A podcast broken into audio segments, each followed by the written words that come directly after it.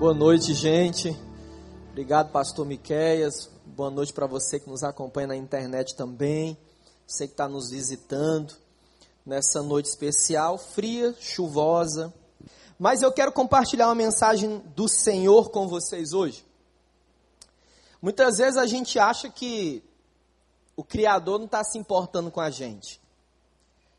A gente até entende, reconhece que Deus governa o mundo, governa a natureza, governa a história, mas por muitas vezes a gente acha que a nossa vida está longe do governo e do controle de Deus. Isso é uma percepção que muitas vezes a gente pode ter, sobretudo quando nós estamos vivendo tempos difíceis. Antes de começar a ler o texto que nós vamos refletir hoje, Claudinho, tem um vídeo aí que eu gostaria que a gente pudesse projetar esse vídeo que talvez ajude a gente a pensar nessa falsa percepção que a gente tem do tamanho do governo de Deus. Coloca para a gente, por favor, aí, Claudinho, por gentileza. Acho que ele tem um áudio também, reduzem as luzes, por favor. Obrigado.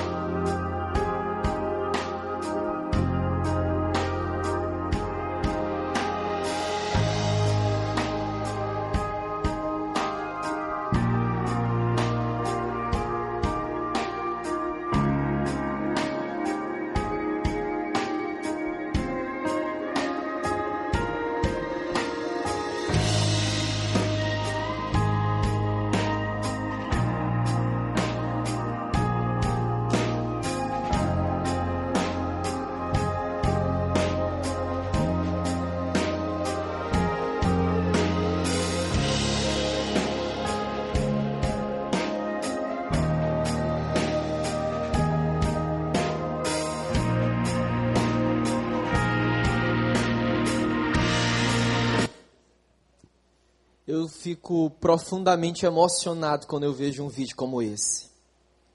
Sabe qual é a maior mensagem da cruz? É que as coisas não fugiram do controle de Deus. E eu quero compartilhar com vocês hoje a incrível graça, esse amor que já foi manifesto sobre nós e para nós. Abre a sua Bíblia, por gentileza, em Lucas, capítulo de número 15. Nós vamos meditar sobre duas curtas parábolas. O que, que eram as parábolas? As parábolas, parábolas eram histórias que Jesus usava do cotidiano para nos ensinar lições, princípios espirituais importantíssimos, para que nós pudéssemos entender seu amor, sua misericórdia e seu ensino. Diz assim Lucas capítulo 15: Todos os publicanos e pecadores aproximavam-se dele para ouvi-lo. Mas os fariseus e os escribas o criticavam, dizendo: Este recebe pecadores e come com eles. Então contou-lhes esta parábola: Qual de vós, possuindo cem ovelhas, e perdendo uma delas, não deixa as noventa e nove no campo, e não vai atrás da que se perdeu até encontrá-la? E quando a encontra, coloca sobre os ombros, cheio de alegria. E chegando em casa, reúne os amigos e, vizinho, e vizinhos e lhes diz: Alegrai-vos comigo, pois encontrei a minha ovelha perdida. Digo-vos que no céu haverá mais alegria por um pecador que se arrepende do, do que por noventa e nove justos que não precisam de arrependimento.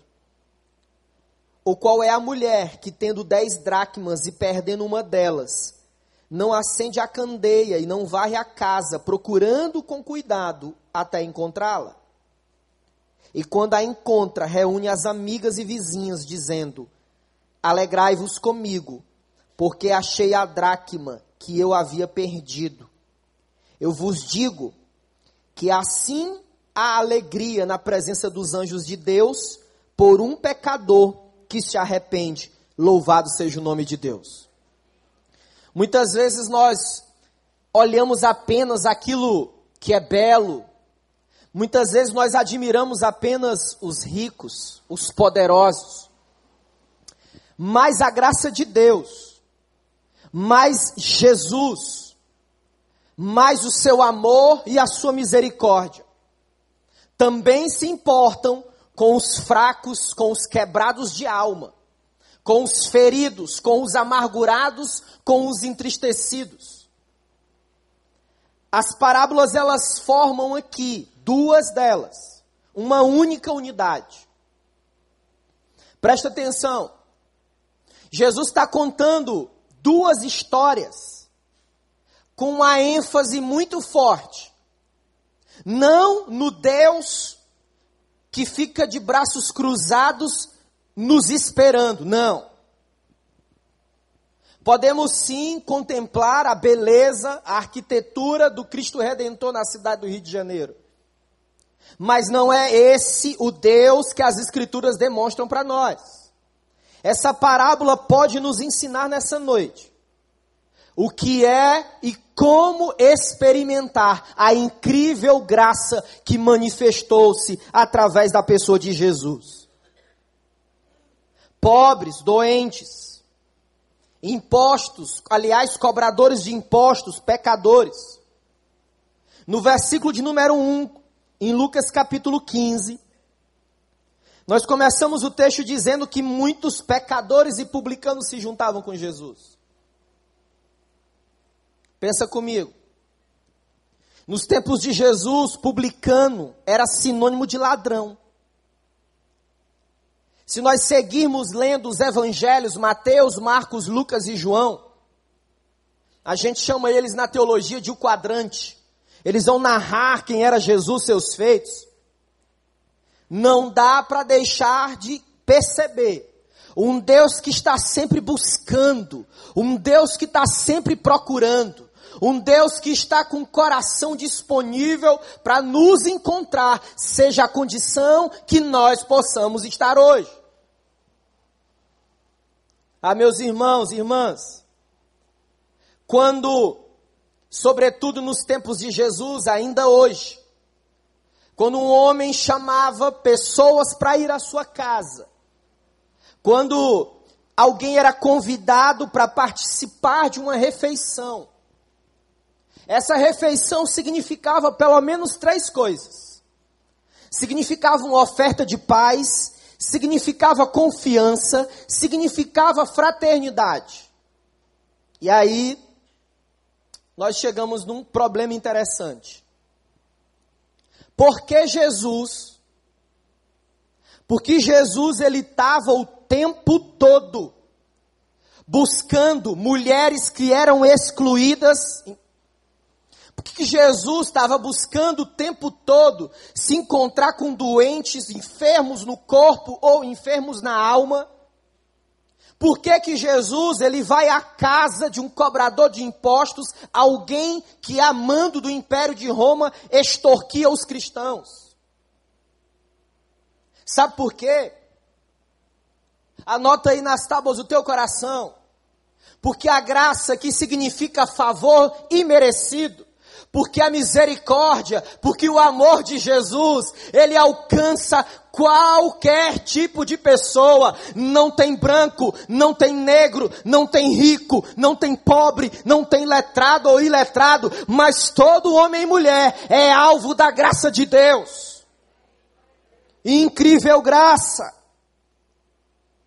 No versículo 2, Lucas 15 diz que os fariseus, os religiosos e os escribas, eles faziam uma coisa que eles adoravam fazer. Eles investiam a vida deles, o tempo deles, espionando, tentando apanhar Jesus em alguma das inúmeras armadilhas que eles colocaram. Esses são os religiosos nós temos um contraste tremendo aqui. Nós temos gente quebrada, gente machucada pela vida, gente ferida. E diz a palavra que quando Jesus caminhava, essas pessoas, essas multidões, elas iam simplesmente ver, elas iam simplesmente ouvir Jesus mas os religiosos não. Meus irmãos, a religião tem o poder de nos levar para longe da graça. A religião pode devastar a nossa vida com Deus. A religião diz assim: eu preciso servir para ser amado. Mas a graça diz assim: eu sirvo porque eu já fui amado. Você consegue entender isso? No budismo, no hinduísmo, nas leis do judaísmo, nós precisamos sempre fazer coisas para sermos amados e aceitos. Mas no cristianismo, não. No cristianismo, nós já fomos amados e aceitos por causa da incrível graça de Deus. Pecadores eram aqueles que não obedeciam às leis. Aliás, profissões nos tempos de Jesus, como a profissão de um pastor, alguém que mexia com animais, era considerado pelos religiosos dos tempos de Jesus como alguma coisa repugnante. Mas a Bíblia é sensacional, como disse domingo. Jesus vê esse auditório composto de pelo menos dois tipos de pessoas. Tinha os religiosos, tinha os publicanos e pecadores. Jesus se dirige a esse auditório e diz assim: Qual de vocês perdendo uma ovelha, não deixaria as 99, ia buscar a ovelha perdida. Não sei se você prestou atenção, mas Jesus está comparando todas aquelas pessoas, todas elas, como um pastor. Jesus está dizendo assim: ei, vocês podem se achar muito bons, Ei, vocês podem se achar merecedores do meu amor, da minha misericórdia, mas não é por aquilo que eu faço, não é pelos meus méritos, mas é pela incrível graça de Deus que eu tenho acesso ao reino. A história não termina com o fato da ovelha ser achada. Jesus segue contando e ele diz assim: E o pastor levou as ovelhas no seu ombro. Anota aí no teu coração. A graça de Deus, para quem recebe, não custa nada. Mas para quem doa, custou tudo. É graça. A ovelha perdida precisava não apenas ser levada para o aprisco, mas ela precisava ser restaurada. Chegamos no versículo 8, no versículo 10, Jesus conta uma outra parábola. Ele vai usar uma outra historinha do dia a dia. Ele fala da mulher que perdeu uma moeda. Ele diz assim: Olha, ela perdeu uma moeda. E aquela mulher perdeu a moeda, ela ficou assim, ansiosa para achar aquela moeda. E aí, mais uma vez, quando a gente vai pesquisar o texto bíblico, sabe por que, que Jesus fez questão de citar a mulher para aquele auditório? É porque tinha muitas mulheres seguindo a Jesus. E aí Jesus usa essa figura. E ele diz que ela acendeu uma candeia e ela foi procurar ansiosamente essa moeda. E eu quero aplicar junto com você três lições da incrível graça de Deus. A primeira delas é que o que foi perdido não tem dinheiro no mundo que pague. Porque essa referência são pessoas. Recentemente, um jornal francês chamado France Football divulgou uma relação dos 50 atletas mais caros do mundo. E um brasileiro, Neymar, custando cerca de 929 milhões de reais, está no topo da lista. Quando eu ouvi aquela notícia na rádio CBN, voltando para casa, veio um sentimento muito forte no meu coração de gratidão de lembrar que eu não tenho preço, porque eu já fui amado por Jesus. Você já foi amado por Jesus. A Bíblia diz que a graça de Deus se manifestou salvadora a todos os homens. A graça se manifestou salvadora na tua vida. Os nossos vícios, as nossas compulsões, não podem destruir o amor que Deus tem pela nossa vida. Em Jesus, Deus tem um rosto, Deus tem um endereço. Muitas vezes, no início da minha conversão, eu li a Bíblia e não entendia. Por que, que Jesus curou apenas umas pessoas e outras não? E aí, no tempo, na maturidade, no estudo bíblico, na oração, eu comecei a entender o seguinte: Jesus curou alguns e não todos, mas esse alguns que ele curou simboliza e sinaliza para mim que Ele é um Deus que se importa comigo. Ele é um Deus que se importa com você, que Ele entra no seu sofrimento e diz assim: Filha amada de Deus, meu filho amado, siga na recuperação.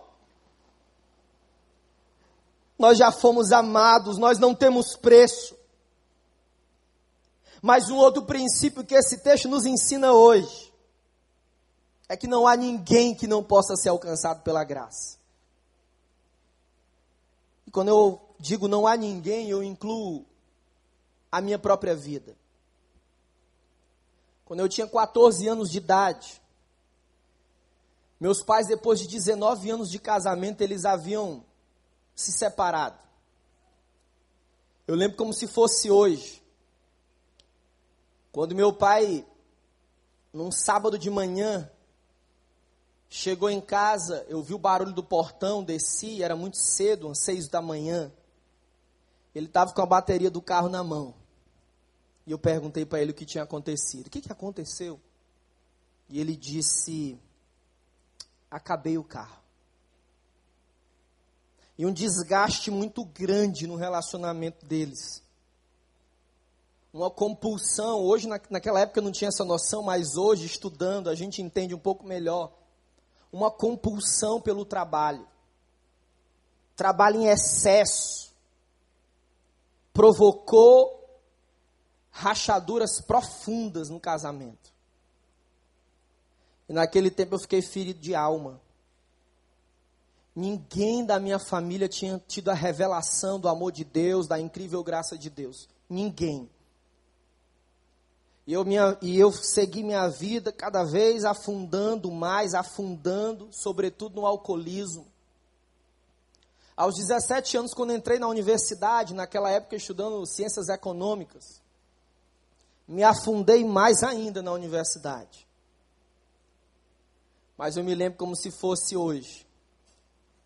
Um amigo que há muitos anos eu não encontrava, nós estávamos dentro de uma van. E ele disse assim para mim: Olha, eu tenho uma mensagem para compartilhar com você hoje. E eu disse: Que mensagem é essa? É a mensagem da graça de Deus sobre tua vida. Eu lembro que nós estávamos na van por cerca de 20, 20 minutos. E à medida que ele ia compartilhando a palavra, o evangelho, quem era Jesus, o amor de Jesus, eu literalmente senti o meu coração ardendo. E lágrimas, lágrimas começaram a rolar dos meus olhos. E eu disse: Eu quero isso para a minha vida, o que, que eu tenho que fazer? Eu lembro que ele disse assim: Faz o seguinte, domingo, vem aqui no portão de casa às 17 horas. Aquela foi a noite mais terrível da minha vida, de sábado para domingo. Telefone na época, aqueles tijolão, pastor Miquel, eram uns caixa d'água o telefone, né? Acho que era, nem lembro o nome, se era gradiente, sei que era um tijolo assim, grande. Tocando, tocando, tocando, direto, direto, direto, direto, tocando. E eu lembro que eu tive que pedir o meu irmão para esconder o telefone naquela noite de sábado. Para que no domingo eu pudesse estar esperando para ir na igreja com ele. E fui um domingo, fui o segundo domingo, fui o terceiro domingo, ele me acompanhando, me ajudando.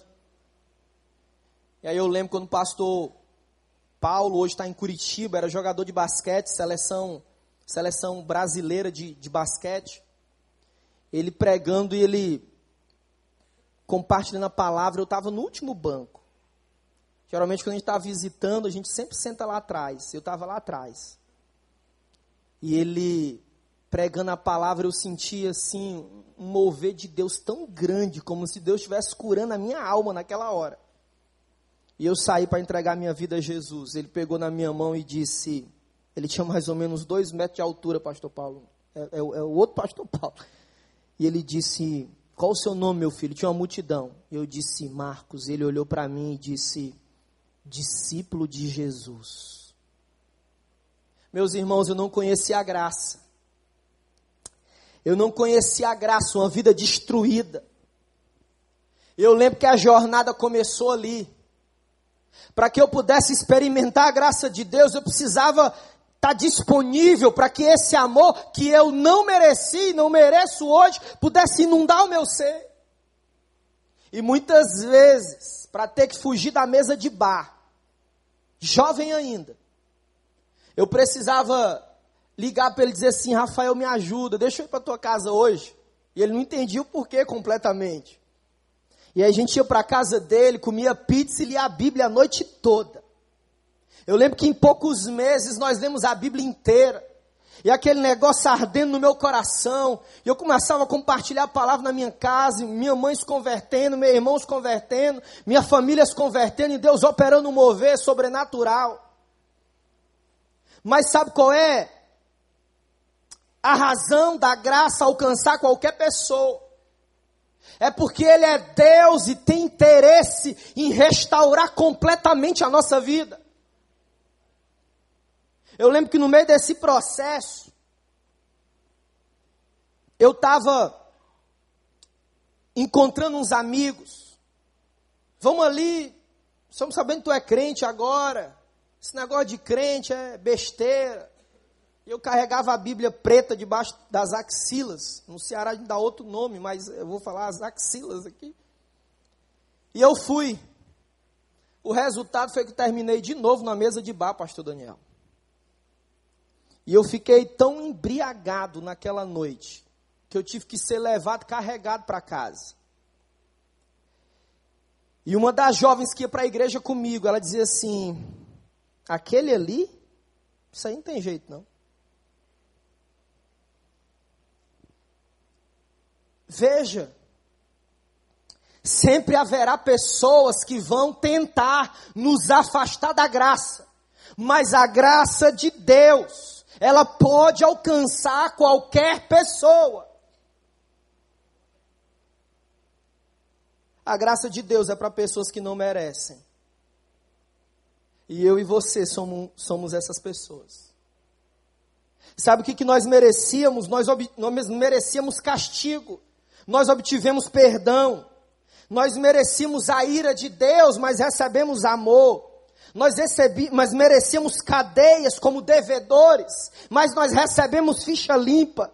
Merecíamos advertências severas, mas nós não precisamos passar por isso, porque Jesus já passou na cruz por amor a você. Ele deixou as 99 em busca da ovelha que havia se perdido. Ele diz: Olha, a mulher procurou, ela procurou, cadê a moeda que ela perdeu? Nós precisamos ser libertos da religiosidade. Nós precisamos ser impactados com essa incrível graça. Um dia perguntaram dos homens mais brilhantes do século XX doutor Calbart. Perguntaram assim para ele: Calbart, você escreveu muitas páginas, muitos livros, mas qual foi a conclusão que você chegou?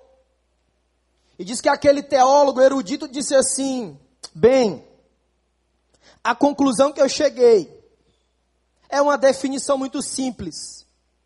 Deus é aquele que ama. Você consegue entender isso? No meio de um mundo que não valoriza a graça, que não entende a graça, nós precisamos resgatar a razão da nossa fé. Nós fomos amados por Deus ainda como substância informe no ventre da nossa mãe. A graça é o melhor presente que o cristianismo deu ao mundo.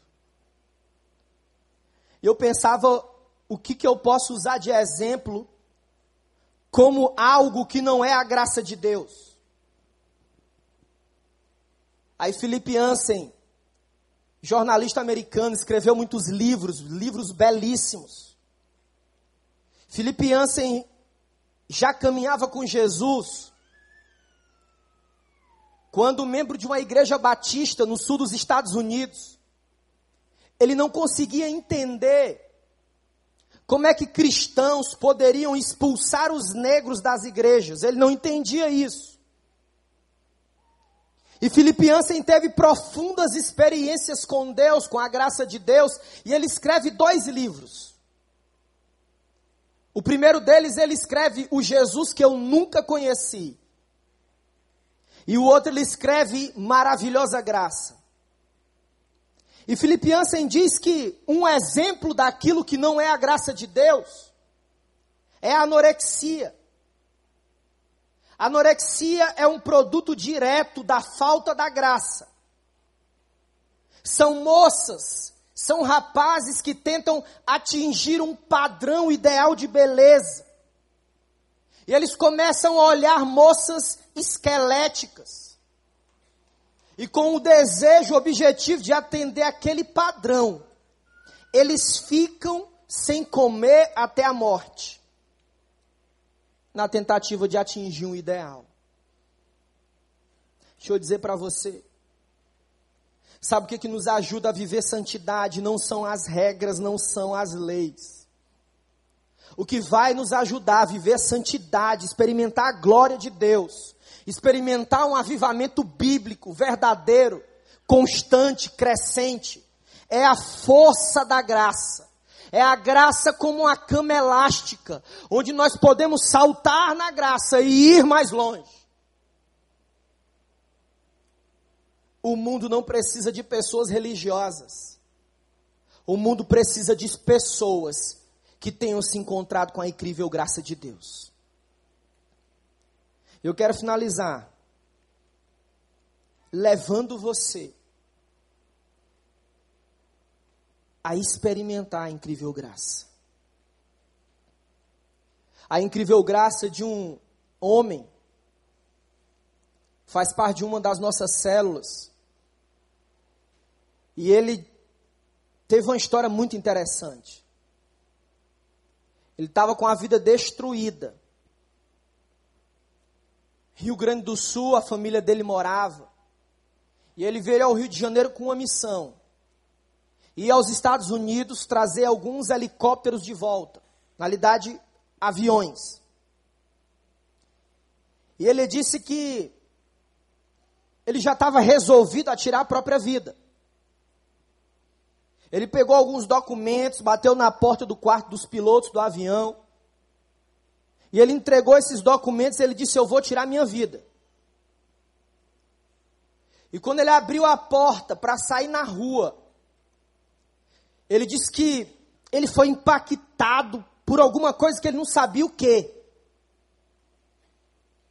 E ele lembrou que tinha uma Bíblia dos Gideões que ele havia recebido.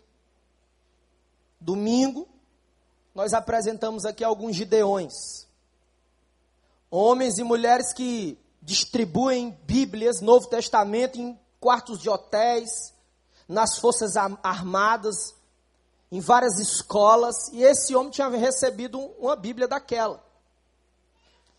E ele disse que recebeu aquele Novo Testamento, começou a ler em inglês, ele não estava entendendo muita coisa. Correu para o computador, colocou lá no Google as informações e começou a ler o texto bíblico. E ele disse que ele se ajoelhou e começou a chorar. E ele clamava da maneira que ele entendia, pedindo a graça de Deus. Diz que aquele homem desistiu de tirar sua vida, escreveu uma carta para a esposa, para as filhas. Quando voltou dos Estados Unidos, foi encontrar a família, tirou a carta do bolso e disse: Eu quero ler essa carta de vocês como um pedido de perdão. E ele começou a relatar os seus pecados. E houve um quebrantamento tremendo naquela casa. E aquela casa pôde experimentar a graça de Deus. É graça. Melhor do que explicar, é experimentar. Fique de pé em nome de Jesus.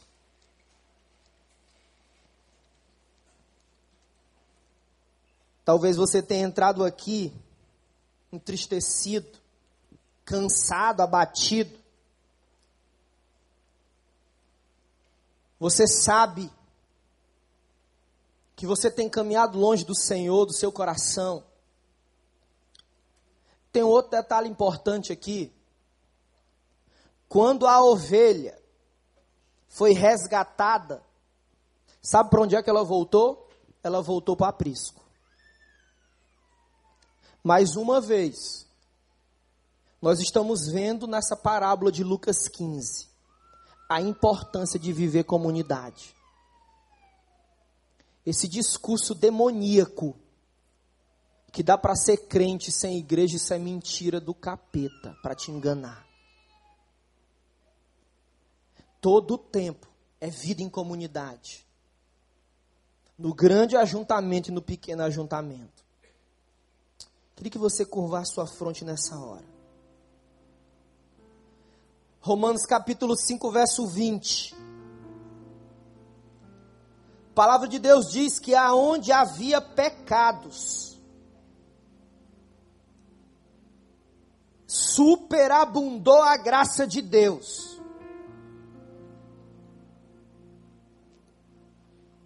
Se você nessa hora usando a razão, Você diz assim: Eu quero experimentar essa incrível graça. Eu quero ouvir, eu quero seguir a, a esse Jesus, que não simplesmente está de braços abertos para me receber, mas o Jesus que vai atrás de mim aonde eu estou. O Jesus que me vê no quarto trancado com as luzes apagadas. O Jesus que me vê conectado na internet. O Jesus que me vê caminhando no sol ou caminhando na chuva. O Jesus que me vê nos palácios ou nos casebres. O Jesus que me vê alegre ou triste. O Jesus que me vê quebrado na minha alma, cansado, desgastado nas minhas emoções. Se você usando a razão, a inteligência, quer tomar a decisão de seguir a Jesus, de experimentar a incrível graça, porque você já foi amado por Ele. À medida que nós somos louvar o refrão dessa canção, quero desafiar você. Se você quiser Eu quero orar com você e por você. Eu vou estar aqui com o pastor Daniel, aqui do lado da mesa da ceia, da nova chance, da ressurreição, para dar um abraço em você e orar com você.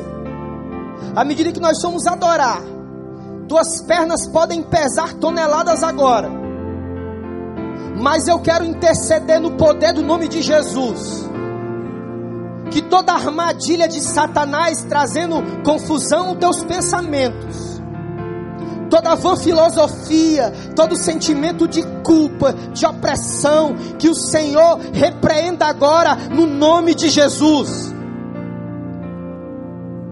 Pode sair do teu lugar, eu quero orar com você e por você. Incrível graça. Pode sair em nome de Jesus. É Pode sair em nome de Jesus. Infalível amor. A igreja adora a Deus. A igreja, a igreja clama o Senhor, pedindo para o Senhor promover libertação, quebrar correntes. Aleluia. Sua vida. Deus. Aleluia. Agora eu sou livre. Pode vir, tem espaço para você, graças a Deus. Amém. A igreja intercede, adora a Deus. Aleluia.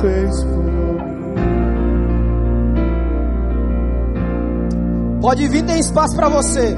Quem do pecado quebra a força. Aleluia. O amor é mais poderoso. O Rei da Glória, Ele é o Rei dos Reis.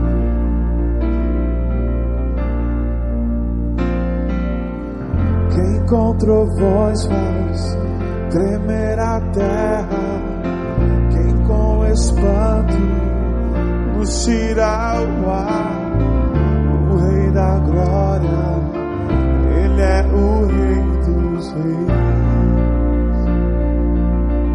Incrível graça é infalível amor tomou o meu lugar. A minha cruz levou a sua vida dele. Agora eu sou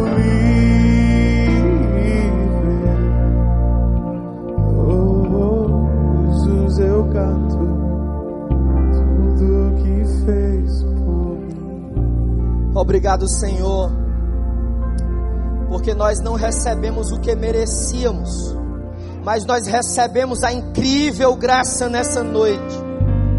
Obrigado pela vida dos meus irmãos, das minhas irmãs, bebês de colo, Senhor, na tua presença. Nós suplicamos que onde havia pecado, superabunde a graça na nossa vida. Toma a vida de cada um desses irmãos e irmãs aqui, que eles possam viver livres das cadeias da religiosidade, do poder do pecado, que eles experimentem esse amor imensurável, indescritível que há no teu nome. Senhor, que ponhamos a confiança no teu caráter inabalável. E que possamos avançar no processo de santificação, celebrando, vencendo, vivendo um dia de cada vez, até que o Senhor venha. Se você crê nisso, aplauda Jesus, o Cordeiro de Deus. Deus abençoe grandemente vocês.